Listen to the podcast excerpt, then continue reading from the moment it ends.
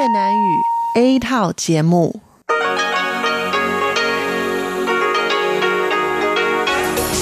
Đây là Đài Phát thanh Quốc tế Đài Loan rờ tê i.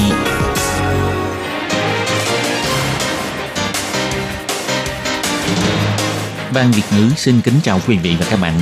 Đây là chương trình Việt ngữ Đài Phát thanh rờ tê i được truyền đi từ Đài Loan.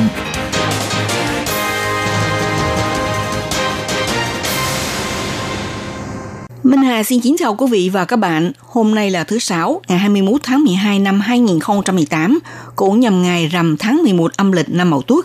Thưa quý vị, hôm nay chương trình phát thanh Việt ngữ của Đài rờ tê i sẽ lần lượt đến với quý vị theo nội dung đầu tiên là tin thời sự, bài chuyên đề, tiếng Hoa cho mỗi ngày, chuyên mục nhịp sống Đài Loan và sẽ khép lại qua chương trình nhìn ra thế giới. Trước nhất do Minh Hà mở đầu vào dòng tin thời sự hôm nay.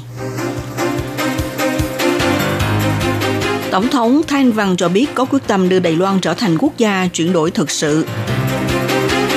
Quốc dân đảng đề xuất dự án xóa bỏ luật xúc tiến công lý chuyển đổi bị Đảng Nhân Tiến bác bỏ. Đến với tour du lịch Hoa Liên Đại Đông trải nghiệm văn hóa làm men, ủ rượu, hòa cùng cảnh đẹp và rượu ngon làm say đắm lòng người. Mùa ế ẩm của xuất khẩu đến sớm trăng, các lãnh đạo ngành công thương có cách nhận xét khác nhau. Sân bay Đức dành ra cửa khẩu riêng cho Đài Loan và Trung Quốc chỉ mất hai mươi lăm giây làm thủ tục thông quan nhanh chóng cho hộ chiếu Đài Loan. Khu phong cảnh cây bột mọc ở xã Cổ Khanh, huyện Vân Lâm xảy ra ba vụ trồn bạc má cắn người gây thương tích. Và sau đây mời các bạn theo dõi tiếp các tin chi tiết.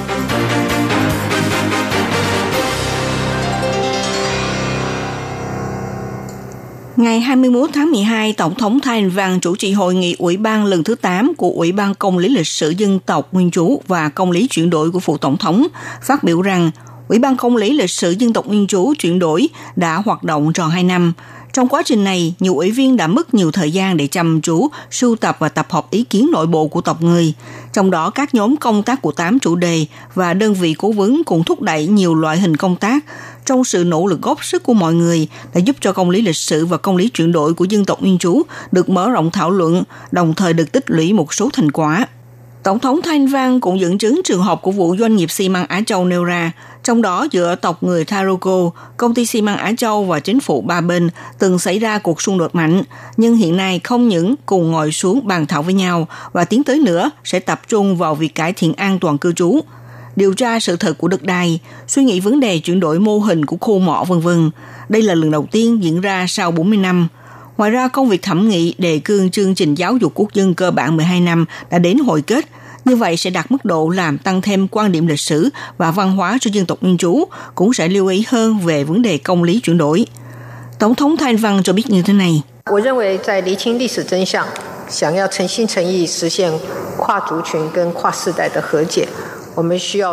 Tôi cho rằng trong lúc làm rõ sự thật của lịch sử, muốn thành tâm thực hiện sự hòa giải giữa dân tộc và thế hệ, điều mà chúng tôi phải làm đó là khắc phục khó khăn của sự việc. Chúng tôi đồng ý với những ý kiến khác nhau của xã hội, trao đổi nhau và hiểu nhau. Chúng tôi vẫn có đầy đủ quyết tâm đưa Đài Loan trở thành một quốc gia chuyển đổi thực sự. Tổng thống Thanh Văn nhấn mạnh, có trải qua sự chuyển đổi sẽ xúc tiến quốc gia trở nên dân chủ, tự do, bình đẳng và tôn trọng, thấu hiểu hơn nữa. Đây là thái độ của tôi đối với công lý chuyển đổi.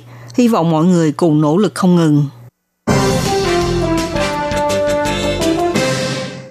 Ủy viên lập pháp của Quốc dân đảng bao gồm ông Lại Sĩ Bảo đã đề xuất dự án xóa bỏ luật xúc tiến công lý chuyển đổi vào ngày hai mươi mốt tháng mười hai, được xếp vào nghị trình báo cáo tại Viện Lập Pháp. Tuy nhiên, do Đảng Nhân Tiến phản đối khiến dự án này bị trả lại Ủy ban trình tự, đồng thời thành công giao cho Ủy ban thẩm tra. Trong đề án của ông Lại Sĩ Bảo nêu ra, từ khi thông qua phê chuẩn vòng ba luật xúc tiến công lý chuyển đổi, ngay sau đó đã xuất hiện sự tranh cãi cho là vi phạm hiến pháp. Hơn thế nữa, gần đây còn xảy ra vụ Ủy ban xúc tiến công lý chuyển đổi đã trở thành tay sai của đảng cầm quyền lợi dụng trong cuộc bầu cử, nghiêm trọng làm tổn hại uy tín của tổ chức, đi trái ngược với chức vụ quyền hạn độc lập trong khi thi hành công vụ. Nhà lập pháp nên lập tức lo liệu việc sửa đổi, uốn nắn. Trước tiên phải bãi bỏ đạo luật và cơ quan tổ chức này đang có nhiều tranh cãi. Ngày hai mươi mốt tháng mười hai, Đảng Thường Dân cũng mở họp báo đề nghị các ủy viên đương nhiệm trong Ủy ban xúc tiến công lý chuyển đổi nên tự mình đệ đơn từ chức, bằng không chính đảng này sẽ cho ngưng lại toàn bộ ngân sách thuộc niên khóa năm hai nghìn không trăm mười chín của ủy ban này, cho đến khi bầu ra tân ủy viên mới chấm dứt. Tuy nhiên trước đó, Đảng Nhân Tiến lên tiếng phản đối việc xóa bỏ luật xúc tiến công lý chuyển đổi. Đảng này cho rằng vẫn cần thiết để Ủy ban xúc tiến tiếp tục hoạt động. Ủy viên lập pháp Đảng Nhân Tiến Hứa Trí Kiệt trả lời phỏng vấn cho biết, Ủy ban xúc tiến công lý chuyển đổi nên tiếp tục xử lý việc khôi phục danh dự cho những nạn nhân chính trị. Về việc cho xóa bỏ những biểu tượng của uy quyền có thể chờ khi nền kinh tế đã phát triển tốt, sau đó mới thực hiện từ từ. Ngày hai mươi mốt tháng mười hai tại thành phố Đài Bắc, Cục du lịch thuộc Bộ Giao thông ra mắt buổi họp báo quảng bá tour du lịch Hoa Liên Đại Đông, trải nghiệm văn hóa làm men ủ rượu, đã tràn ngập phong cách độc đáo của người dân tộc nguyên trú. Tại hiện trường, ngoài việc bày nhan nhản các hàng thủ công mỹ nghệ của dân tộc mà còn giới thiệu đủ loại hương vị rượu hạt kê, cộng thêm những màn biểu diễn độc đáo của dân tộc, làm quan khách tưởng chừng như lạc vào trốn bồng lai tiên cảnh của các bộ lạc tại Hoa Liên Đại Đông. Thủ trưởng Tổ kỹ thuật của Cục du lịch Hoàng Thế Phương cho biết, tại mỗi bộ lạc đều sở hữu nền văn hóa và phong tục lên men ủ rượu khác nhau, cho nên lần này Cục du lịch đặc biệt quy hoạch chủ đề về văn hóa ủ rượu để nối kết thành một tour du lịch tham quan các bộ lạc nằm trên vùng núi và bờ biển Hoa Liên Đại Đông, hy vọng tạo dựng một bản đồ minh họa ủ rượu của địa phương để thu hút khách quốc tế đến thăm Hoa Liên và Đại Đông. Ông Lưu Nguyên Lý, người dày dặn kinh nghiệm trong kỹ thuật ủ rượu nêu ra, ở Pháp có văn hóa rượu nho, Nhật Bản có văn hóa rượu sake. Vậy ở Đài Loan cũng cần có nền văn hóa rượu hạt kê độc đáo của mình. Cộng thêm những năm gần đây, trong ngành ăn uống bắt đầu trào lưu áp dụng cách lên men nhẹ để bảo tồn hương vị và độ tươi ngon cho thức ăn. Vì vậy, sau khi có chuyến tham quan về phương pháp ủ rượu của dân tộc nguyên trú đã giúp ông mở rộng kiến thức đối với văn hóa ủ rượu trong bộ lạc, để lại cho ông những ấn tượng vô cùng sâu sắc. Ông Lưu Nguyên Lý cho biết như thế này.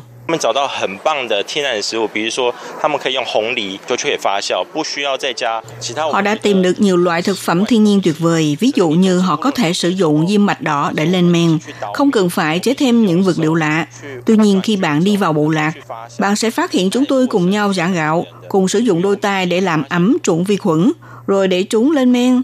Trong quá trình chờ đợi rất hấp dẫn, bởi vì khiến chúng ta phát hiện, ôi, bạn không những đến để thưởng thức món rượu hạt kê này, mà bạn có thể đến gần với môi trường thiên nhiên, thưởng thức âm nhạc và văn hóa nghệ thuật của người dân tộc nguyên trú, mang lại một cảm nhận hoàn toàn khác nhau.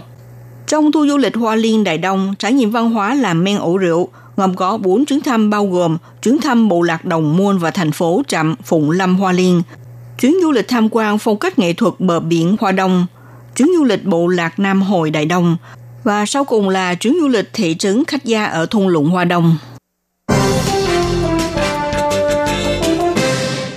Do tác động của cuộc chiến thương mại Mỹ-Trung nên ảnh hưởng đến đơn đặt hàng xuất khẩu trong tháng mười một của Đài Loan có biểu hiện không tốt như đã dự kiến. Tình hình tiêu dùng và đầu tư trên thế giới tiếp tục không chịu đổi mới, cộng thêm giá nguyên vật liệu quốc tế sụt giảm ảnh hưởng đến tình hình những đơn đặt hàng truyền thống. Bộ Kinh tế ước tính đơn đặt hàng xuất khẩu của tháng mười hai so với cùng kỳ tháng trước bị suy thoái từ bốn phần trăm đến sáu phần trăm. Trước kia trong quý hai và quý ba là mùa sôi động những đặt hàng của Đài Loan. Lần này đứng trước sự suy thoái này cũng khiến nhiều người cảm nhận được không khí của mùa ế ẩm đến sớm hơn mọi năm. Tuy nhiên, Chủ tịch Tổng Liên đoàn Thương mại Toàn quốc Lại Chính Dực và Chủ tịch Hội Hiệp Tiến Công Thương Lâm Bá Phong mỗi bên đưa ra cách nhận xét khác nhau. Ông Lại Chính Dực nêu nhận xét, trước đó khi xảy ra tình trạng căng thẳng của chiến tranh thương mại, nhiều doanh nghiệp đã đặt hàng và tích trữ hàng trước, tránh việc sau này bị đánh thuế quan cao, khiến doanh số những đơn đặt hàng của những tháng trước có biểu hiện tốt đẹp. Nhưng trước đó, cuộc chiến thương mại có thỏa thuận ngừng bắn. Sau này, Tổng thống Mỹ Donald Trump tỏ thái độ không nâng rào thuế quan, do đó doanh nghiệp không còn giành nhau đặt hàng nữa, khiến số lượng đặt hàng xuất khẩu giảm, nhưng không tiêu biểu rằng mùa ế ẩm thực sự đã đến. Ông cho biết như thế này.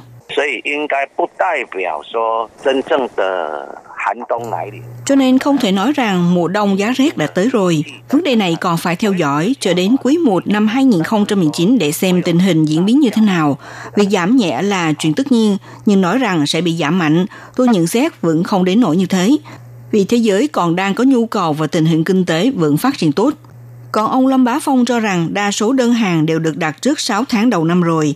Nay xuất khẩu trong tháng mười một bị suy thoái, tượng trưng việc năm hai không một chín sẽ trở nên tồi tệ hơn nữa.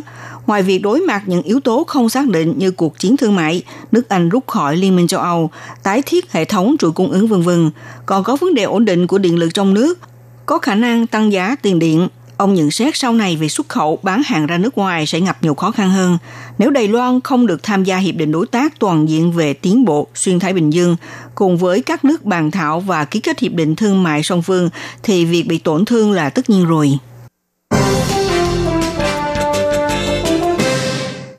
Bộ Ngoại giao đã xác nhận việc bắt đầu từ mùa hè năm nay, công dân Đài Loan đã được phép tham gia thử chương trình thông quan tự động tại sân bay Frankfurt và Munich của Đức. Là công dân mang hộ chiếu Đài Loan khi xuất cảnh từ Đức có thể thông quan tự động. Ngày hai mươi tháng mười hai, bác sĩ Lâm Tử Minh, kiêm phó điều hành đảng New Power Party tại Cao Hùng, đã đăng trạng thái trên Facebook việc ông đích thân trải nghiệm chương trình này, cho biết ông đã thuận lợi thông quan trong vòng hai mươi lăm giây tại Frankfurt, khiến nhiều lữ khách châu Á đang xếp hàng ở đằng sau ngỡ ngàng. Sau khi về Đài Loan, ông Lâm Tử Minh đã vui vẻ chia sẻ kinh nghiệm này trên Facebook và ông đã không ngớt lời khen ngợi nước Đức thực xứng danh là chính phủ nghiêm khắc, có thể phân biệt rõ ràng giữa Đài Loan và Trung Quốc. Ông cũng đã chụp lại bản chỉ dẫn tại sân bay công dân có hộ chiếu của mười quốc gia bao gồm Đài Loan, Úc, New Zealand, Canada, Nhật Bản, Hàn Quốc, Singapore, Mỹ, Chile, các tiểu vương quốc Ả Rập Thống Nhất. Ngoài ra còn có dấu hiệu số mười tám, nhắc nhở mười quốc gia này phải là công dân tròn mười tám tuổi sẽ được hưởng đãi ngộ thông quan tự động. Ông Lâm Tử Minh cũng không quên cảm ơn sự nỗ lực kinh doanh của nhân viên ngoại giao và những kiều bào Đài Loan tại Đức, giúp người Đài Loan được hưởng ưu đãi này, và ông cũng cảm ơn sự tự do dân chủ của quê nhà nhận được sự đánh giá cao trên trường quốc tế. Khu phong cảnh cây bột mọc nằm ở làng Quế Lâm, xã Cổ Khanh, huyện Vân Lâm là điểm đến check-in hot nhất. Gần đây xảy ra nhiều sự kiện con trồn bạc má hoang dã tấn công người dân. Từ giữa tháng mười một đến nay đã có ba người dân bị trồn bạc má cắn gây thương tích. Ngoài ra còn có vụ người dân bị trồn bạc má tấn công đã khẩn cấp dùng cây gậy đánh chết con trồn ngay tại chỗ. Văn phòng hành chính xã Cổ Khanh đã ở khu vực cây bột mọc thiết lập hộp cứu thương, đồng thời tăng cường tuyên truyền với người dân hãy chú ý đề phòng tránh bị trồn cắn. Những cây bột mọc trải dài hai bên đường tạo nên phong cảnh lãng mạn. Nơi đây là khu phong cảnh cây bột mọc ở làng Quế Lâm, xã Cổ Khanh, huyện Phương Lâm, luôn thu hút du khách đến đây chụp ảnh check-in và có cả trẻ em đến đây vui chơi. Nhưng gần đây ở nơi này lại xảy ra vụ ba người dân bị trồn bạc má tấn công gây thương tích. Dân làng cho biết có người dân địa phương khi đến đây tập thể dục bị con trồn bạc má cắn vào chân, rồi người dân hất mạnh con trồn ra ngoài, sau đó con vượt lại xông đến cắn nữa. Người dân đập mạnh vào con vượt nhưng nó lại tiếp tục lao vào người dân, sau cùng con trồn đã bị đánh chết. Con trồn bạc má nằm trong túi ni lông đã bị đánh chết, ba ngày xông ra ngoài đường để cắn người và sau đó bị người dân dùng gậy đánh chết. Theo chuyên gia của Sở Phòng dịch và Kiểm dịch động thực vật cho biết, trồn bạc má là loài thú ăn đêm, nó chủ động tấn công con người là chuyện khác thường. Ông Trịnh An Quốc, nhân viên kỹ thuật Sở Phòng dịch động thực vật huyện Vân Lâm cho biết, khác với mọi khi xuất hiện vào ban ngày, đây là một hiện tượng thực không bình thường. Chúng tôi dựa theo kinh nghiệm trước kia để phán đoán, có lẽ hai con trồn bạc má này đều là vượt mang mầm bệnh dại dương tính. Theo Sở Phòng dịch cho biết, đã ở khu vực cây bột mọc đặt chiếc hộp cứu thương và nhắc nhở người dân khi đến vùng xung quanh tập thể dục nhất định phải mang theo cây gậy để phòng thân. Các bạn thân mến, sau đây Minh Hà xin điểm lại các tin chính. Tổng thống Thanh Văn cho biết có quyết tâm đưa Đài Loan trở thành quốc gia chuyển đổi thực sự. Quốc dân đảng đề xuất dự án xóa bỏ luật xúc tiến công lý chuyển đổi bị Đảng Nhân Tiến bác bỏ. Đến với tour du lịch Hoa Liên Đại Đông, trải nghiệm văn hóa làm men ủ rượu, hòa cùng cảnh đẹp và rượu ngon làm say đắm lòng người. Các bạn thân mến, các bạn vừa theo dõi bản tin thời sự hôm nay của Đài rờ tê i do Minh Hà biên tập và thực hiện. Xin cảm ơn sự theo dõi của quý vị. Xin chào quý vị và các bạn thính giả. Chương trình phát thanh tiếng Việt của Đài Phát thanh Quốc tế Đài Loan rờ tê i được truyền thanh ba buổi tại Việt Nam, mỗi buổi phát một tiếng đồng hồ. Buổi phát chính vào lúc chín giờ đến mười giờ tối hàng ngày giờ Việt Nam qua tần số ét vê chín nghìn sáu trăm hai mươi lăm ki lô héc với sóng dài ba mươi mốt mét. Buổi phát lại lần một vào hôm sau sáu giờ đến bảy giờ sáng giờ Việt Nam qua tần số ét vê mười một nghìn sáu trăm năm mươi lăm ki lô héc với sóng dài hai mươi lăm mét. Buổi phát lại lần hai vào hôm sau sáu giờ đến bảy giờ tối giờ Việt Nam qua tần số ét vê mười lăm nghìn ba trăm năm mươi ki lô héc với sóng dài mười chín mét. Ngoài ra tại Gia Nghĩa, Vân Lâm, Đài Nam có thể đón nghe chương trình phát thanh tiếng Việt qua tần số em vê một nghìn bốn trăm hai mươi hai ki lô héc vào lúc bảy giờ đến tám giờ tối hàng ngày giờ Đài Loan và đón nghe chương trình phát lại sáng mười giờ đến mười một giờ hàng ngày giờ Đài Loan qua tần số ép em đáp liu một nghìn bốn trăm hai mươi hai ki lô héc. Xin mời quý vị và các bạn tiếp tục đón nghe nội dung chương trình hôm nay.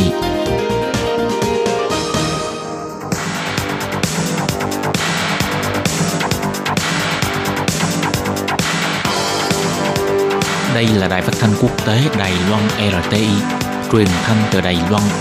Mời các bạn theo dõi bài chuyên đề hôm nay.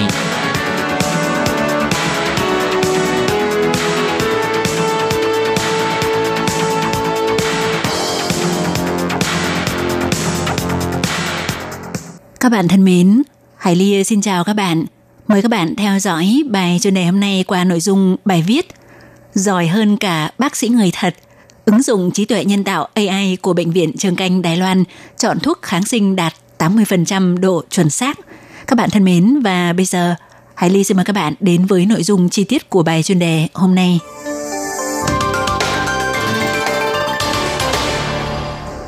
Sử dụng chưa đúng loại thuốc kháng sinh hoặc sử dụng kháng sinh tùy tiện gây ra tính kháng thuốc hiện đang là vấn đề được giới y học trên thế giới quan tâm. Đặc biệt, Tổ chức Y tế Thế giới cũng đã nhắc nhở khuyến cáo về những tác hại gây ra bởi sử dụng sai thuốc kháng sinh.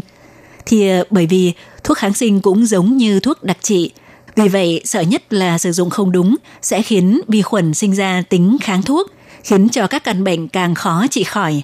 Từ hơn hai năm trước, Bệnh viện Trường Canh bắt đầu thực hiện thí nghiệm xây dựng ứng dụng trí tuệ nhân tạo có khả năng dự đoán các loại thuốc được sử dụng, giúp giảm mạnh rủi ro gây ra do dùng sai thuốc kháng sinh, lấy việc bị nhiễm khuẩn tụ cầu vàng làm ví dụ.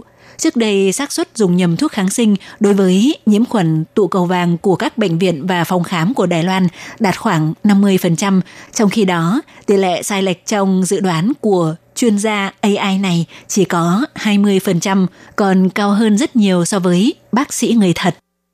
Gần đây, Bệnh viện Trường Canh Đài Loan tổ chức hội thảo thông tin y tế. Chủ đề của hội nghị bao gồm dịch vụ bệnh viện thông minh, ứng dụng thực tế ảo và trí tuệ thông minh trong y học. Những ứng dụng a i khoác áo blue như nêu trên đã rất thu hút sự quan tâm chú ý. Theo bác sĩ chuyên phụ trách về y học kiểm nghiệm của Bệnh viện Trường Canh Lâm Khẩu Vương Tín Hiểu cho biết, về mặt lâm sàng, bác sĩ nếu phán đoán người bệnh bị nhiễm khuẩn, có khả năng trước tiên sẽ tiến hành cấy vi khuẩn bằng đờm của bệnh nhân rồi phân tích giám định bằng máy móc để xác định trùng khuẩn. Cách làm này cần phải mất thời gian khoảng một ngày. Tiếp theo cũng cần phải mất thêm ít nhất từ một đến ba ngày để kiểm nghiệm tính dược lý học, để phán đoán nên sử dụng loại kháng sinh nào mới là thích hợp. Tuy nhiên, trong vòng từ một đến ba ngày chờ đợi kiểm nghiệm tính dược lý thì người bệnh vẫn cần được điều trị, và do cần phải đợi kết quả báo cáo kiểm nghiệm tính dược lý nên bác sĩ chỉ có thể dựa theo kinh nghiệm của bản thân để đoán xem cần sử dụng thuốc gì và kê đơn cho bệnh nhân trước. Nhưng ngay cả các bác sĩ có kinh nghiệm vẫn có thể xảy ra xác suất đoán sai. Chính vì vậy thì bác sĩ Vương Tín Hiểu đã muốn cải thiện khó khăn này. Ông nói, bắt đầu từ năm hai không một ba, Bệnh viện Trường Canh đã thực hiện kiểm nghiệm bằng thiết bị khối phổ. Tới nay đã tích lũy được một khối lượng dữ liệu kiểm nghiệm khá lớn. Vậy tại sao không sử dụng dữ liệu lớn để ươm tạo a i? Để a i sau khi tự động học tập có chiều sâu, dần dần sẽ trở thành chuyên gia có thể dự đoán chính xác cần dùng loại kháng sinh nào. Thí nghiệm triển khai trong vòng hơn hai năm đã cho thấy ứng dụng trí tuệ nhân tạo a i khoác tấm áo blue này có biểu hiện khá tốt. Lấy ví dụ về nhiễm khuẩn tụ cầu vàng, trước đây tỷ lệ đoán sai loại thuốc kháng sinh của bác sĩ Đài Loan chiếm tới năm mươi phần trăm, nhưng tỷ lệ đoán sai của ứng dụng a i này chỉ có hai mươi phần trăm, cũng có nghĩa là cứ mười bệnh nhân thì đoán đúng tám người phải dùng đúng loại kháng sinh gì để điều trị mới đạt được hiệu quả. Bác sĩ Vương Tín Hiểu cho biết, hiện vẫn đang trong giai đoạn tiến hành nghiên cứu, cải thiện. Bên cạnh đó, cũng đang tìm hiểu các vấn đề về áp dụng mang tính chất quy định pháp luật. Nếu thúc đẩy triển khai thuận lợi, sẽ có cơ hội bắt đầu ứng dụng vào lâm sàng trong quý hai của năm sau, đem lại lợi ích cho các bác sĩ, lâm sàng và bệnh nhân. Các bạn thân mến, vừa rồi các bạn vừa theo dõi bài chuyên đề hôm nay qua nội dung bài viết Giỏi hơn cả bác sĩ người thật. Ứng dụng trí tuệ nhân tạo a i của Bệnh viện Trường Canh Đài Loan chọn thuốc kháng sinh đạt tám mươi phần trăm độ chuẩn xác. Hải Ly xin cảm ơn các bạn đã theo dõi bài chuyên đề hôm nay do Hải Ly biên tập và thực hiện. Thân ái chào tạm biệt các bạn. Bye bye.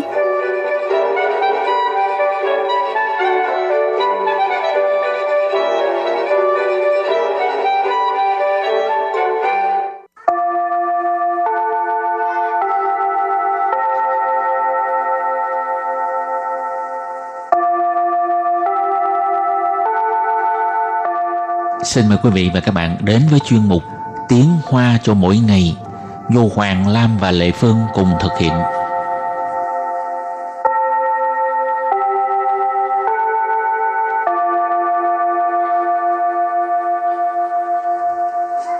Hoàng Lam và Lệ Phương xin chào các bạn.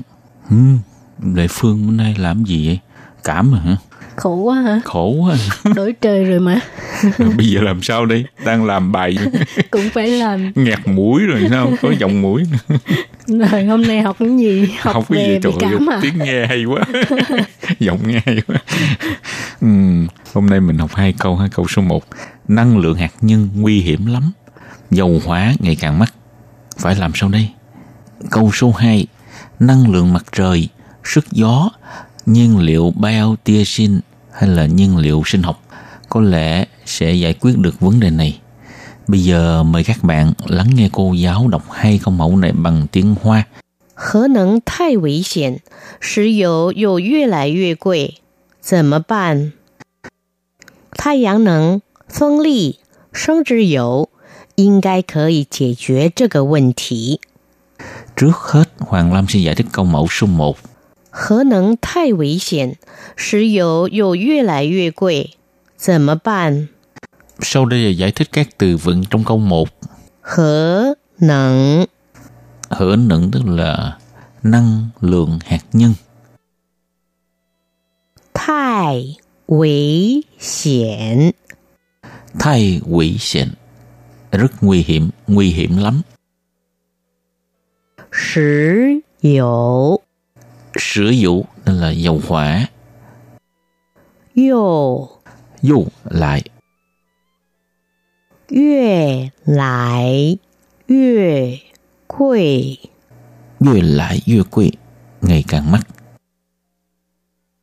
Zǎn mè bǎn. Zǎn mè bǎn, phải làm sao đây? Bây giờ ghép lại các từ này thành câu hoàn chỉnh. Mời cô giáo đọc lại câu này bằng tiếng Hoa. Hạt nhân quá nguy hiểm, dầu hỏa có ngày càng đắt, làm sao办? Câu này có nghĩa là năng lượng hạt nhân rất nguy hiểm, à, dầu hỏa thì càng ngày càng mắc, phải làm sao đây? Và câu thứ hai, năng lượng mặt trời, sức gió, nhiên liệu sinh học có lẽ sẽ giải quyết được vấn đề này. Thái dương năng, phong lực, sinh dầu hỏa nên có thể giải quyết được vấn đề này. Sau đây là giải thích các từ vựng trong câu hai. Thái dương năng. Thái dương năng tức là năng lượng mặt trời. Phong lý.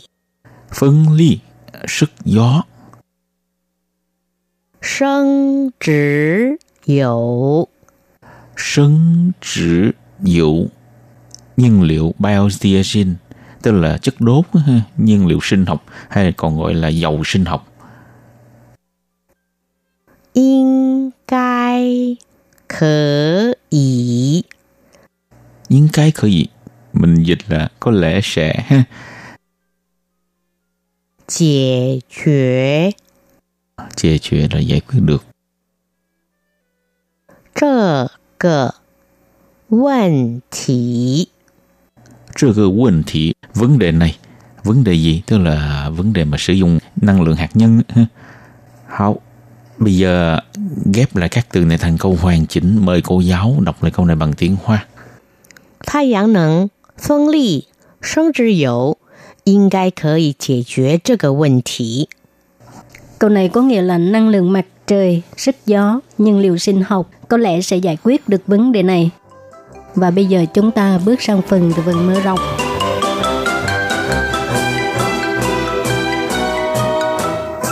Năng lượng.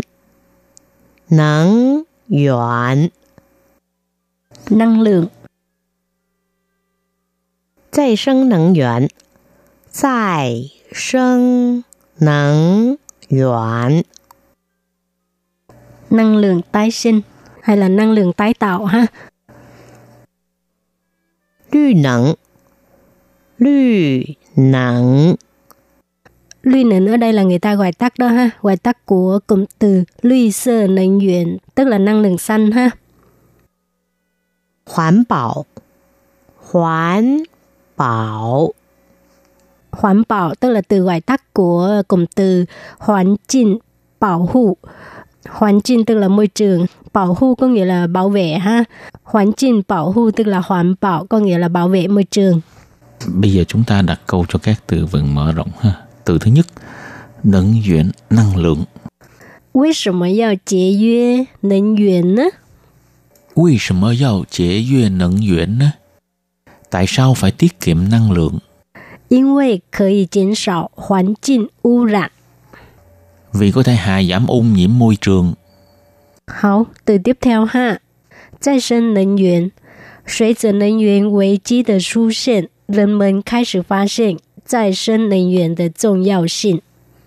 Suy từ năng lượng nguy cơ được xuất hiện, người mình khai sử phát hiện tái sinh năng lượng được trọng yếu性.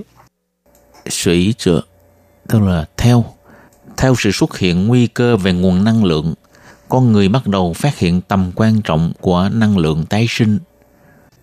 Tiếp tục ha,绿能 tức là năng lượng xanh. 我听说啊，为了开创绿能商机，欧洲银行来台湾寻找合作伙伴。 Tôi nghe nói để tạo cơ hội thương mại năng lượng xanh, ngân hàng châu Âu sang Đài Loan tìm đối tác. Từ cuối cùng ha, hoàn bảo, hoàn bảo có thể giảm mạnh toàn cầu nóng hóa tốc độ. Việc bảo vệ môi trường có thể hạ giảm tốc độ ấm lên trên toàn cầu. Hảo, trước khi chấm dứt bài học hôm nay, Lệ Phương xin mời các bạn ôn tập lại hai câu mẫu.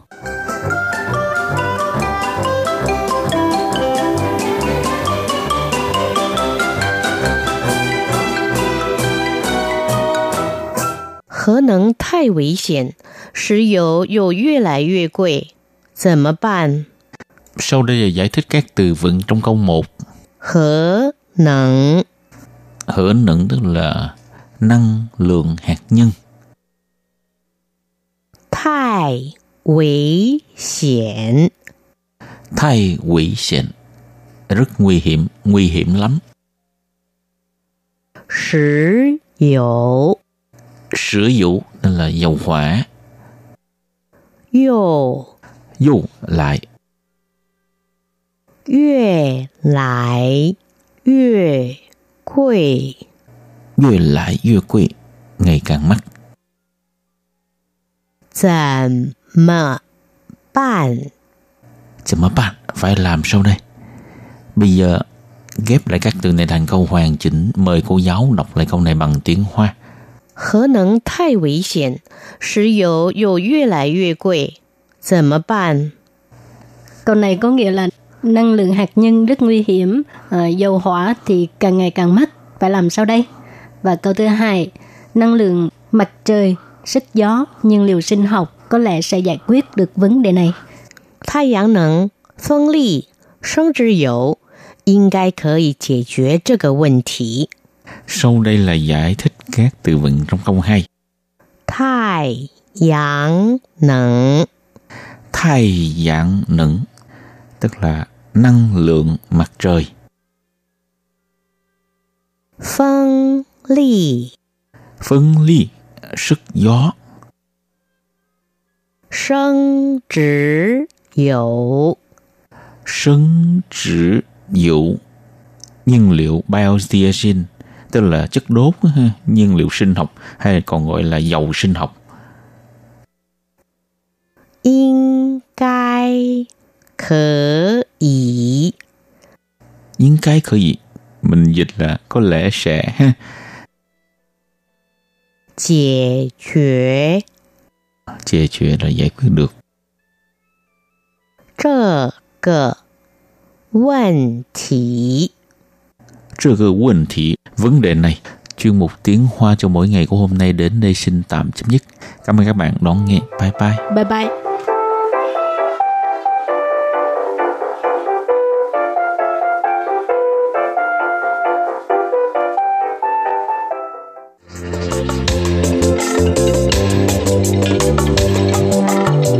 Chuyên mục Nhịp sống Đài Loan chuyên mục này sẽ đem đến những thông tin mới tại Đài Loan diễn ra trong thời gian gần đây do Lệ Phương thực hiện.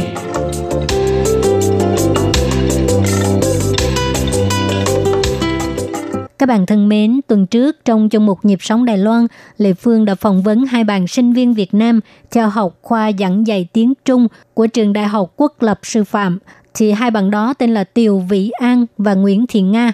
Tuần trước thì hai bạn đó đã chia sẻ về cái việc là tại sao lại chọn Đài Loan để mà du học, à, về cái môn giảng dạy tiếng Trung, và cũng như những cái thú vị khi mà các bạn được học chung một lớp với các bạn sinh viên đến từ khắp nơi trên thế giới. À, nhưng mà vì cái thời lượng của chương trình có hạn cho nên là à, buổi trò chuyện giữa Lệ Phương với hai bạn sinh viên này phải à, bị ngắt quãng nửa chừng. Và bây giờ thì sẽ mời các bạn tiếp tục đón nghe buổi trò chuyện thật là thú vị giữa Lệ Phương với hai bạn An và Nga nhé.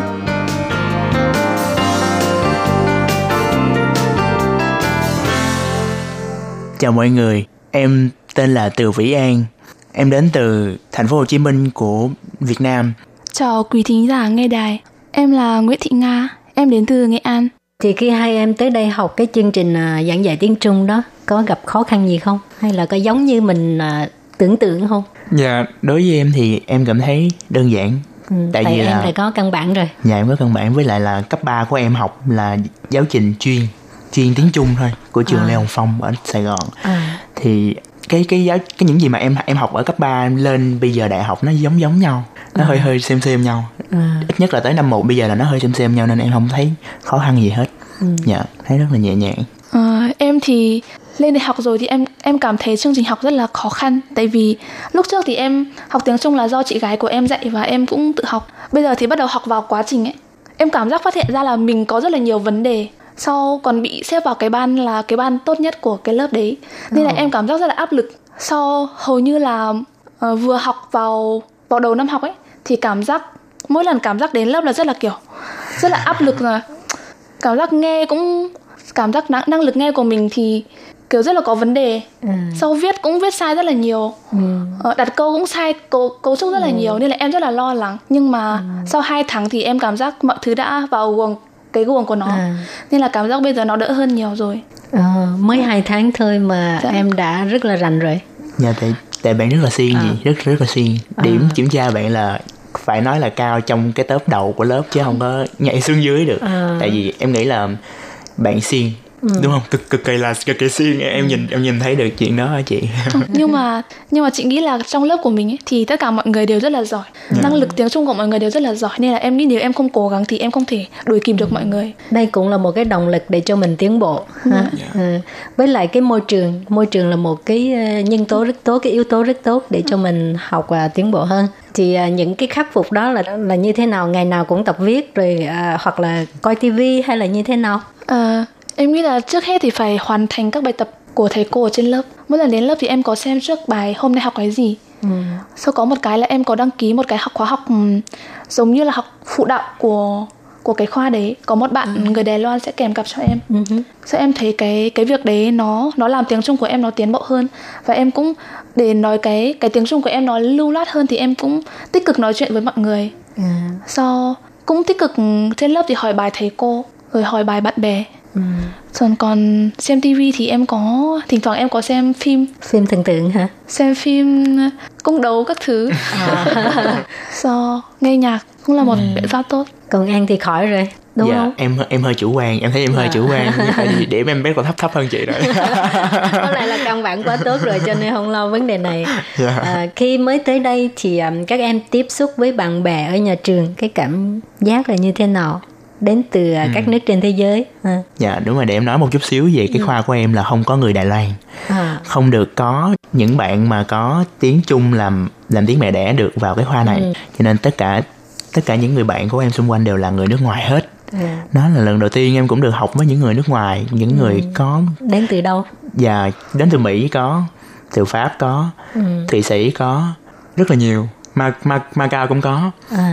Nhiều lắm chị, nhiều lắm. ừ. Thì nhiều màu da, nhiều sắc tộc, nhưng mà mọi người đều nói chung một cái tiếng Trung hết. Và đặc biệt là mọi người rất là uh, ai cũng muốn hướng tới cái tiếng Trung, tức là ai cũng nói tiếng Trung hết chứ ừ. ít có bạn nào mà ở trong lớp mà cứ nói tiếng mẹ đẻ mày của mình đẻ. Đúng không? ừ. Cũng tức là trừ trừ người Việt Nam ra, tại vì Việt Nam hơi đông cho nên mình cứ hay nói tiếng Việt với nhau. À. Nhưng mà còn đa số các bạn còn lại là đều nói tiếng Trung hết, nói tiếng Trung ừ. rất là thường xuyên. Ừ. Em rất là thích cái thích cái tinh thần học của mọi người. Ừ. Và đặc biệt nữa là cái năm nhất này là đến từ nhiều độ tuổi khác nhau. À. Vừa là nhiều quốc gia khác nhau mà nhiều độ tuổi khác nhau nữa. Ừ. Mà Chị... vô chung một lớp hả? Dạ, vô chung một lớp. Tại vì ừ. em không biết thì, thì mỗi người có một cái cuộc sống khác nhau, một cái định mệnh khác nhau. Ừ. Người đến sớm, người đến trễ, nhưng mà ý là vậy. Thì có nhiều độ tuổi khác nhau không?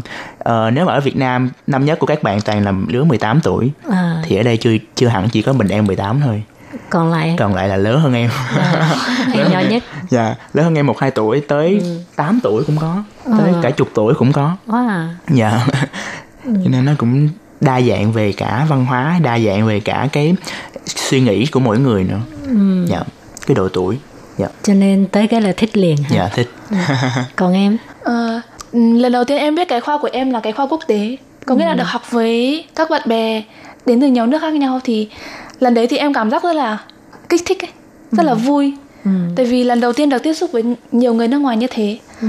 So đến lớp rồi thì em nhớ là lần đầu tiên uh, có một buổi, có một lần là ba ngày, ba ngày để làm quen với nhau, thì em đã tận dụng cái ba ngày để làm quen với tất cả các bạn trong lớp. Tại vì vậy là ba em... ngày luôn. Các em dạ. một lớp bao nhiêu người? Có bốn mươi người đúng không? Ờ à, bốn mươi người, bốn mươi người. Ừ. Sau đó sau đó thì em đã tận dụng cái cơ hội đấy để làm quen với các bạn. Ừ. Ờ, tại vì em cũng nghĩ nghĩ là nếu mà uh, đã học trong một cái môi trường như thế thì mình phải chuẩn bị một cái tâm thế là cởi mở, à. sau phóng khoáng, sau muốn làm ừ. gì thì làm quen là càng nhiều người càng tốt. Ừ. Sau em nghĩ là nhờ cái buổi đấy mà em đến lớp rồi thì em càng càng có cảm giác thân thiết, cảm giác có sự quen biết giữa ừ. các bạn rồi thì ừ. sẽ cởi mở và học, cảm giác cũng thoải mái cũng hơn, vui vẻ nữa. Đúng rồi. À. Rồi thì trong bốn uh, mươi mấy người đó có bao nhiêu người Việt Nam?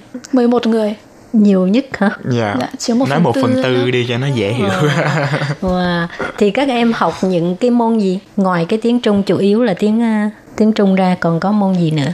Giờ thời điểm hiện tại là tụi em học uh, bởi vì là cái kỳ đầu tiên cho nên là em nghĩ là trường với lại cô thầy cô giáo cũng muốn cho các em làm quen cái tiếng Trung trước cái đã. À. Tức là học tất cả các cái khía cạnh của tiếng Trung, nghe nói đọc viết ừ. và một số cái văn hóa ẩm thực của uh, của của Đài Loan, của à. Trung Quốc và của liên quan tới tiếng Trung. Ừ. Đó. Thì ban đầu là vậy, nhưng mà sau này em sẽ được học những cái môn gọi là uh, thông sư cơ, giống như là môn học chung với lại các ừ. các khoa khác vậy đó. Ừ. Thì sẽ được học, tức là chuyện sau này thôi. Bây giờ là tụi em đang đang tập trung vào chuyện là à, phát triển chung. Cái ngôn ngữ trước ừ. cái đã. Ừ. Dạ. Ngoài ra thì bọn em có được học tiếng Anh với cả thể dục là môn bắt buộc. À, vậy là ngày nào cũng tiếp xúc tiếng Trung rồi dạ. sau đó tiếng Anh. Còn buổi tối về thì tiếng Việt. À, hay là không nói tiếng Việt luôn? Cũng chưa hẳn chị, tại vì là em ở ký túc xá thì xung quanh ừ. em là người Đài Loan thôi. Ừ. Với lại có một bạn Mỹ trong phòng thì cũng đa số phải dùng tiếng Hoa để giao tiếp. À. Dạ. Còn tiếng Việt thì uh, vào lớp nói. nếu mình nếu muốn nói thì vào lớp nói. À. Rồi thì các em đến đây cũng hai uh, ba tháng rồi. Chị uh, thường uh, đi đâu chơi rồi thích nhất những cái món ăn gì ở Đài Loan? Chị nói chị nói trước đi. À, bây giờ thì bởi vì là cái lịch học nó khá là dày và còn phải có thời gian để đi làm thêm nên là thời gian gần đây thì em em ít khi đi chơi hơn, nhưng mà lần lần lúc mới sang ấy thì em thường đi, em thích đi cái nơi mà kiểu uh, danh lam thắng cảnh rồi là khu di tích lịch sử. Rồi có một lần thì em có đi làm đồ gốm, em thấy cái trải nghiệm đấy nó rất là rất là vui. Ờ, uh, yên cơ. Đúng rồi, yên cơ. Ừ. Thực ra là em không không không không, không quá là thích đồ ăn Đài Loan. Tại sao? Dầu mỡ nhiều hay là? Tại vì em em thích cái cầu khẩu vị của người của món ăn Đài Việt Nam hơn. À. So món ăn yêu thích của em ở ở Đài Loan là món tan bánh. À. Buổi sáng ăn. Buổi sáng. À. Ừ. Còn em thì tại vì em thích hát, cho nên là bữa giờ hình như em đi được bốn lần Sẻn Quy. Ờ, đi hát. Dạ, đi hát ở, ở ca tê vê Sẻn Quy. Ừ. Thì đa số là em đi Tây Môn Đính, Xi Mận Tiên nhiều. Ừ. Ờ, ngoài ra thì em có đi Đài Trung một lần. À. Em có đi Đài Trung một lần. Rồi dự định đi Đài Nam nữa. Ừ. Dạ, tại vì cái... Um, cái vấn đề kinh tế của em nó thoải mái hơn. Ừ. Tại vì em có, cho nên ngoài học ra là cứ ăn chơi. Dạ đúng rồi, có thể nói là vậy. Mà học cũng không cần à, quá quá chú tâm trong chuyện học, tại vì dạ. đã biết rồi. Ít nhất là tới bây giờ là như vậy. Nhưng mà em em muốn em muốn mình mình chuyên tâm hơn, học tập với lại là à. Phát triển ngôn ngữ tốt hơn à. Bằng cách là có thể là đi dạy tiếng Việt ừ. cho người Đài Loan. À. nào. Em nghĩ em nghĩ cái hướng đó. Ừ. Dạ. Hồi nãy em nói là em thích hát, rồi mỗi dạ. lần đi uh, hát thì em hát bài gì? À, em hát um, tức là em cứ nhìn như em hát, biết hát bài gì là em hát hết. À. À, thì... bài nào em thường hát? Bây giờ em hát một đoạn cho các bạn nghe đi. À. Hát một bài tiếng Hoa đi. Một bài tiếng Hoa. Hoa mình đỡ ai trình tạo trở căng căng hào sông bù tuổi ế bù sao ai nâng quang tiêu. Vậy thôi. Một câu vậy thôi. Một câu vậy thôi. Tại vì không nhớ lời gì. Nghe chưa đã. Rồi, cái thời lượng chương trình cũng uh, sắp hết rồi ha. Cho nên uh, Lệ Phương xin mời hai bạn là có thể uh, nói sơ qua về cái thủ tục mà xin uh, du học ở Đài Loan không? Để cho các bạn có thể tham khảo. Dạ, yeah. em, em, em nghĩ đối với em, bản thân em thì là cái thủ tục làm hồ sơ để đi Đài Loan du học nó không, không hề khó. Nó không hề khó. Cho nên là nếu mà để mà đưa ra lời khuyên cho các bạn nào muốn đi qua Đài Loan thì em nghĩ là tự làm. Mấy bạn còn trẻ hay là mấy bạn đang có cái ước mơ đó thì cứ tự làm, đừng có uh, đừng có phụ thuộc vào trung tâm hay là này nọ dịch vụ nhiều quá, cũng không cần thiết. Tại vì đi làm làm hồ sơ đi Đài Loan không không có hề khó thế nào hết. Ừ. Thì cơ bản là trường yêu cầu cái gì mình phải làm được hết. Thí dụ như là thư giới thiệu rồi uh, uh, tự truyện này nọ thì các bạn phải làm được làm được cái chuyện đó. Xong rồi cái thứ hai là làm visa qua Đài Loan thôi. Làm visa được qua Đài Loan, trường nhận các bạn rồi là cơ bản các bạn đã được đã đủ tư cách để qua Đài Loan học. Thì em nghĩ là không không khó. Ừ. Dạ, cũng đơn giản. Em có bổ sung gì không? Ờ, em nghĩ là đối với người Việt mình ấy, thì sang Đài Loan thì mọi người chủ yếu là sang để học tiếng, học tiếng nhiều, vừa học vừa làm. Thì bởi vì là học tiếng nên là cái tiếng Trung của mọi người vẫn chưa, chưa tốt lắm. Nên là có khi là mọi người sẽ không hiểu được cái thủ tục nó như thế nào bằng tiếng Trung. Nên là em nghĩ nếu mà tốt nhất là có người quen ở bên này hoặc là có người quen mà biết tiếng Trung ấy thì nhờ người ta uh, lên mạng và người ta tìm cái các tài, cái phải chuẩn bị những cái tài liệu nào thì em nghĩ là như thế là tốt nhất. Tại vì em nghĩ là nếu mà đi qua công ty hoặc là đi qua trung tâm ấy thì cái số tiền chênh lệch so với cái số tiền thực mà mình làm thì nó rất là lớn. Uh, ngoài ra thì em em nghĩ là ăn nói khá là đầy đủ rồi. Uh, em nghĩ là chỉ có chuẩn bị cái giấy tờ cho trường. Ừ. Sau nếu mà trường đã chấp nhận cho mình rồi thì mình chuẩn bị các giấy tờ theo yêu cầu của văn phòng Đài Bắc để nộp visa lên là được. Ừ. Em nghĩ là không có gì phải quá là phức tạp. Ok. Thì uh, trước khi kết thúc chương trình uh, thì uh, mời uh, hai em nói một đôi lời, tức là có thể nhắn nhủ cho những bạn ở Việt Nam muốn sang Đài Loan học thì nên chuẩn bị cái tâm lý như thế nào với tư cách đàn anh đàn chị mặc dù mới có hai ba tháng. À, thôi chị nói trước đi, cái này em chưa nghĩ ra tâm. Đối với các bạn đang ở Việt Nam mà muốn có ý định sang Đài Loan du học ấy thì em nghĩ là nên chuẩn bị cho mình, các bạn nên chuẩn bị cho mình một cái tâm lý, tâm lý thật tốt, phải chuẩn bị sang đi du học thì phải xác định như thế nào. Có nghĩa là sang mình đi du học thì mình phải xác định là cái việc học của mình là hàng đầu. Tiếp theo thì mình phải chuẩn bị kinh tế. Tất nhiên là ở bên này bốn năm hoặc là hai năm học tiếng thì mình cũng phải có một cái kinh tế vững vàng và cũng có một cái tâm thế là mình phải đi làm thêm để trang trải cái cuộc sống ở bên này, để không quá là uh, đặt cái gánh nặng quá nhiều lên vai của bố mẹ. Cái tâm thái, cái kinh tế, em nghĩ từng đấy. Đối với em từng đấy. Còn anh? Dạ, em thì em nghĩ là trước khi qua thì mọi người nên đặt một cái mục tiêu cho mình trước đã. Tức là đặt mình muốn đi tới đâu, mình muốn học xong để làm cái gì, để các bạn rõ ràng cái mình muốn là cái gì, xong rồi các bạn mới thực sự làm hết mình vì cái mình muốn đó để mình đạt được. Cái thứ hai nữa là tâm lý, phải phải chuẩn bị tâm lý tốt, tức là không không cần phải quá sợ sệt, không cần phải quá lo lắng, tại vì nó cũng không có cái gì hết. Đó là một trải nghiệm mới, một cái trải nghiệm không có bố mẹ, không có người thân thì nó nó thực sự cũng rất là thú vị thôi, chứ không có cái gì gọi là quá đáng sợ. An ninh ở Đài Loan rất tốt, người Đài Loan rất là tốt, rất là mến khách, cho nên không có gì phải lo lắng, không có gì phải sợ sệt hết. Đó, điều quan trọng là tâm lý, tâm lý, tâm lý, tâm lý. Yeah. Chuẩn bị trước là mình muốn đi tới đâu và mình sẽ học như thế nào. Đó, nói chung là vậy, vững tâm lý để mà đi qua Đài Loan là chắc chắn được. Em okay. nghĩ vậy, em nghĩ vậy. Yeah. Hôm nay cảm ơn hai em rất nhiều ha. Yeah. Có một buổi trò chuyện rất là thú vị.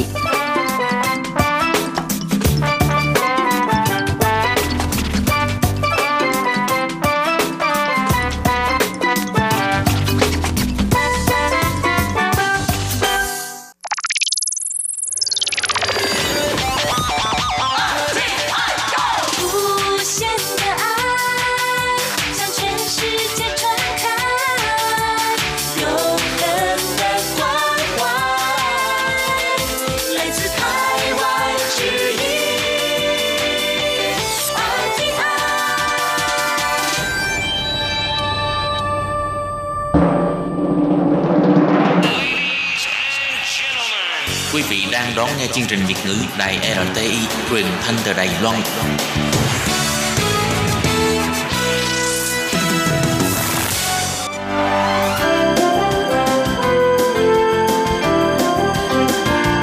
Xin mời quý vị và các bạn đến với chuyên mục Nhìn ra thế giới. Chuyên mục này gồm những nội dung liên quan đến quốc tế.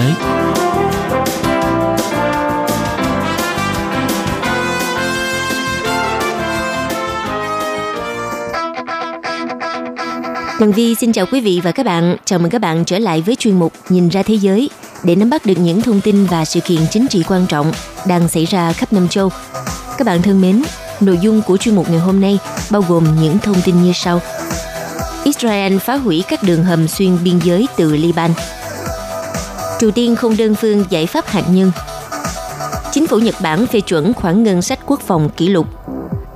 Nước Nga đang vượt qua những khó khăn vô cùng to lớn. Cuối cùng là Hội đồng Bảo an Liên Hợp Quốc kêu gọi Mỹ ngừng chống lại các nhân viên ngoại giao Nga. Sau đây xin mời các bạn cùng theo dõi nội dung chi tiết.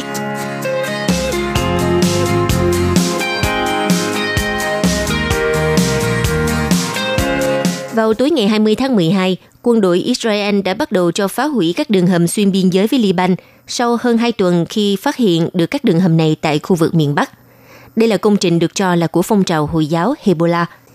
Theo một nguồn tin, quân đội Liban yêu cầu giấu tên cho biết đã nghe thấy một tiếng nổ rất lớn ở khu vực đồi Ramja, thuộc khu vực biên giới giữa Liban và Israel. Theo nguồn tin trên, thì quân đội Liban và lực lượng lâm thời Liên Hợp Quốc tại Liban đã cắt đứt tuyến đường dẫn vào vị trí các đường hầm, đồng thời cũng triển khai thêm binh sĩ tới giám sát khu vực này. Ngoài ra, khu dân cư sống quanh khu vực Enasara cũng đã được lệnh sơ tán để đảm bảo an toàn trong thời gian phá hủy các đường hầm. Vào ngày bốn tháng mười hai vừa qua, sau khi phát hiện các đường hầm từ Liban xuyên sang lãnh thổ Israel, thì quân đội Israel đã tiến hành chiến dịch mang tên là Lá chắn miền Bắc, nhằm phát hiện và vô hiệu hóa những công trình ngầm này. Phía Israel cho rằng phong trào Hezbollah ở Liban đã đào ra các đường hầm tấn công xuyên biên giới vào trong lãnh thổ Israel, đồng thời yêu cầu Liban ngăn chặn các hoạt động này. Tính đến thời điểm hiện tại thì Israel đã phát hiện bốn đường hầm xuyên biên giới vào lãnh thổ nước này. Theo người phát ngôn quân đội Israel, Trung tá Jonathan Conrisas cho biết, các đường hầm nhằm mục đích tấn công này vẫn chưa được đưa vào sử dụng. Còn về phía Liên Hợp Quốc cho rằng, các đường hầm trên là dấu hiệu vi phạm nghiêm trọng nghị quyết số một không bảy mốt của Liên Hợp Quốc nhằm chấm dứt cuộc xung đột giữa Israel và Liban vào năm hai không không sáu. Trong số này thì có hai đường hầm được phát hiện kéo dài tới phía nam ranh giới xanh giữa hai nước do Liên Hợp Quốc phân định vào năm hai không không không.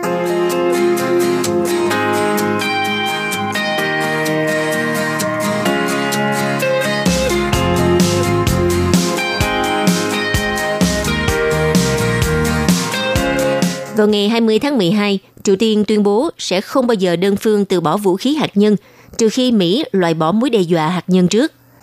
Tuyên bố này do Cơ quan Thông tấn Trung ương Triều Tiên đưa ra trong bối cảnh các cuộc đàm phán hạt nhân giữa Mỹ và Triều Tiên bế tắc về trình tự quá trình phi hạt nhân hóa và xóa bỏ các lệnh trừng phạt quốc tế với Bình Nhưỡng. Trong tuyên bố nói trên, Triều Tiên đã nhắc lại lập trường về phi hạt nhân hóa và cáo buộc Washington đã đánh lạc hướng những gì đã đạt được trong thỏa thuận sau cuộc gặp thượng đỉnh giữa Mỹ và Triều Tiên ở Singapore hồi tháng sáu vừa rồi. Theo Bình Nhưỡng, khi nói về phi hạt nhân hóa hoàn toàn bán đảo Triều Tiên, có nghĩa là loại bỏ tất cả các nguồn đe dọa hạt nhân, không chỉ từ miền Nam và miền Bắc mà còn từ các khu vực lân cận bán đảo Triều Tiên. Trước đó, ông Stephen Biegun, đặc phái viên của Mỹ về Triều Tiên, nói với các phóng viên ở Hàn Quốc rằng Washington đang xem xét nới lỏng một số các biện pháp cấm vận đối với Triều Tiên để mà tạo điều kiện cho các chuyến hàng nhân đạo giúp giải quyết tình trạng bế tắc trong đàm phán hạt nhân giữa hai nước.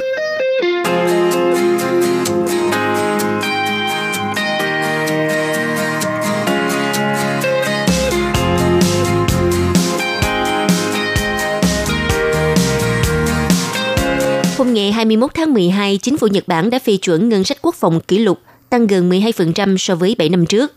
Khoản ngân sách quốc phòng tài khóa năm hai không một chín, bắt đầu từ ngày một tháng tư năm hai không một chín, sẽ tăng một phẩy bốn phần trăm lên thành năm nghìn hai trăm sáu mươi tỷ Yên Nhật, tương đương với bốn mươi tám tỷ đô la.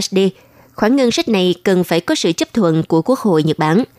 Trong các khoản ngân sách quốc phòng có khoản chi một trăm bảy mươi sáu tỷ Yên, gần với một phẩy sáu tỷ đô la, để mua hai hệ thống radar phòng không Aegis Ashore do Mỹ sản xuất, có khả năng theo dõi và khóa mục tiêu các tên lửa đạn đạo trên không. Ngoài ra, Nhật Bản cũng sẽ chi sáu mươi tám tỷ yên, tương đương với sáu trăm lẻ bốn triệu đô la để mua sáu máy bay chiến đấu F ba mươi lăm.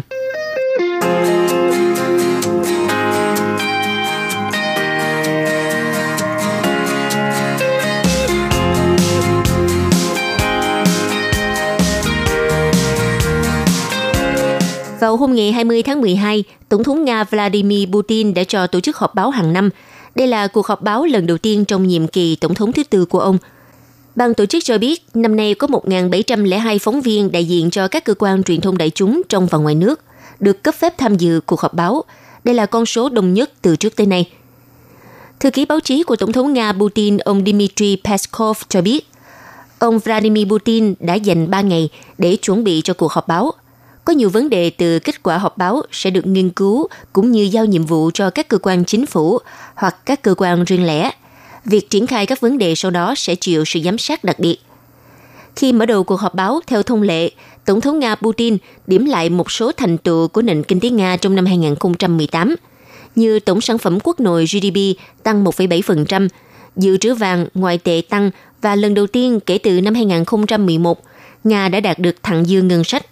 Lạm phát thì được duy trì ở mức chấp nhận được, trong khi Ngân hàng Trung ương Nga đã áp dụng các biện pháp cần thiết để ngăn chặn lạm phát gia tăng.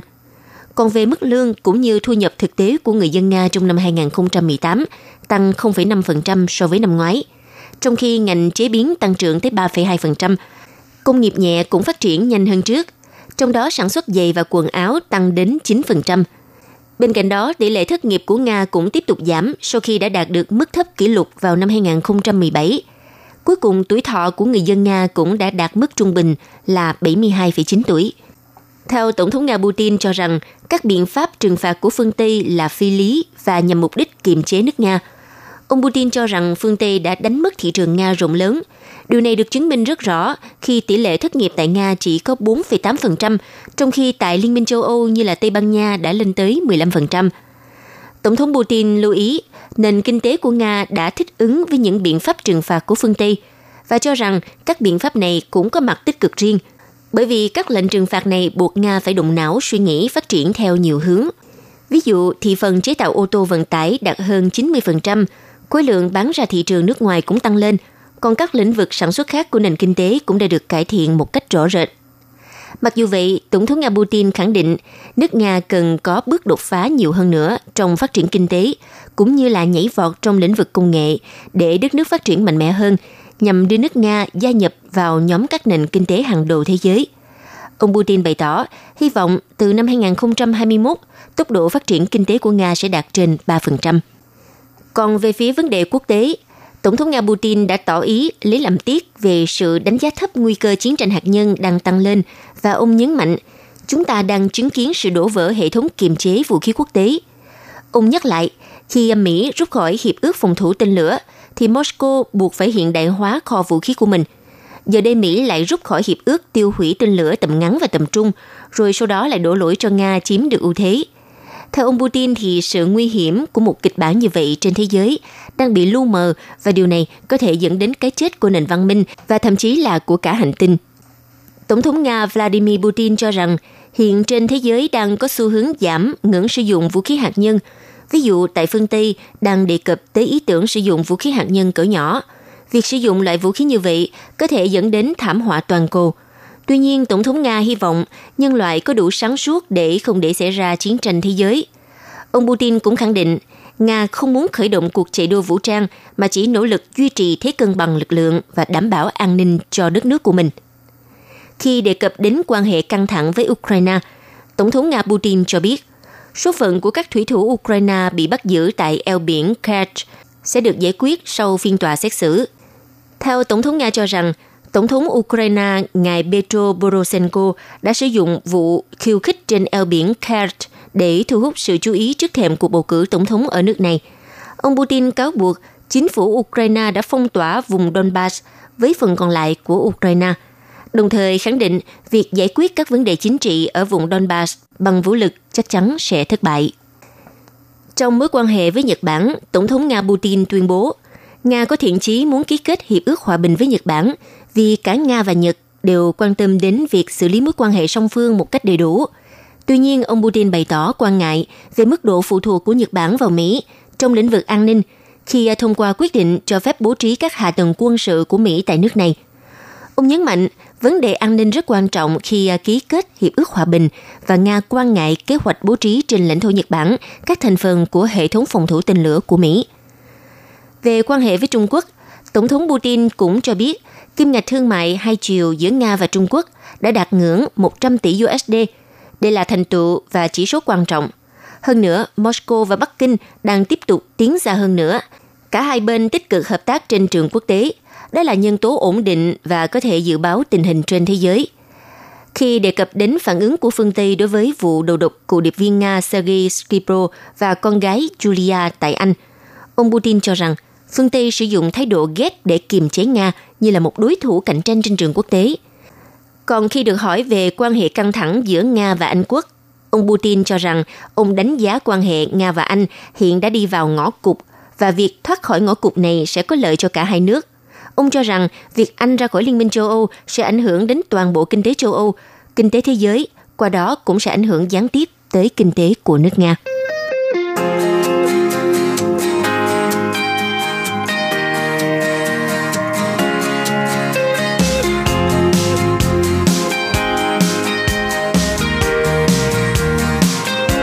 Vừa qua, Hội đồng Bảo an Liên Hợp Quốc đã kêu gọi Mỹ hãy chấm dứt những hành động chống lại các nhân viên ngoại giao Nga đang làm việc tại tổ chức này ở New York, Mỹ.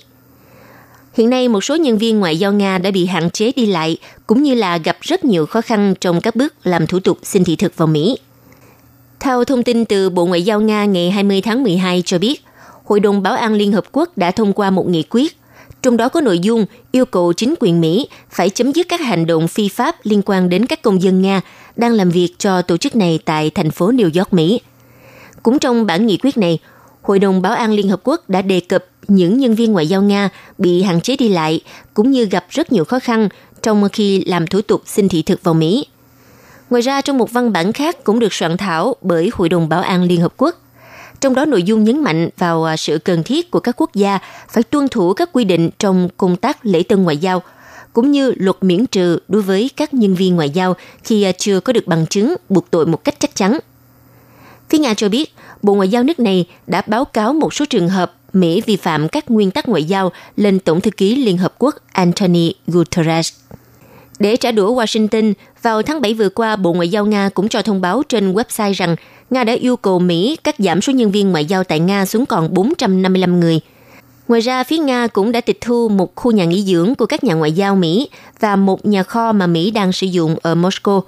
Như vậy, hy vọng rằng sau khi Hội đồng Bảo an Liên Hợp Quốc kêu gọi Mỹ chấm dứt những hành động chống lại nhân viên ngoại giao Nga đang làm việc tại tổ chức này ở New York, Mỹ, sẽ làm giảm căng thẳng giữa đôi bên Mỹ và Nga.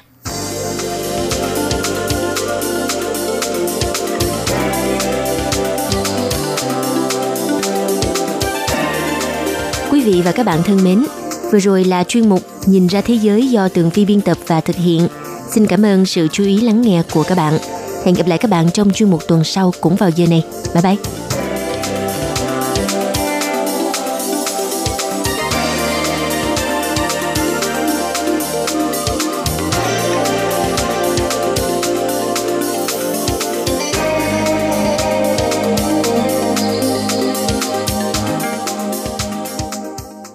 Hộp thư ban Việt ngữ Vietnamese Service pê ô Box một hai ba gạch ngang một chín chín Taipei một một một chín chín. Còn thư từ của thính giả Việt Nam xin gửi đến hộp thư số một không bốn Hà Nội, Việt Nam. Số máy phát tám tám sáu hai hai tám tám năm hai hai năm tư.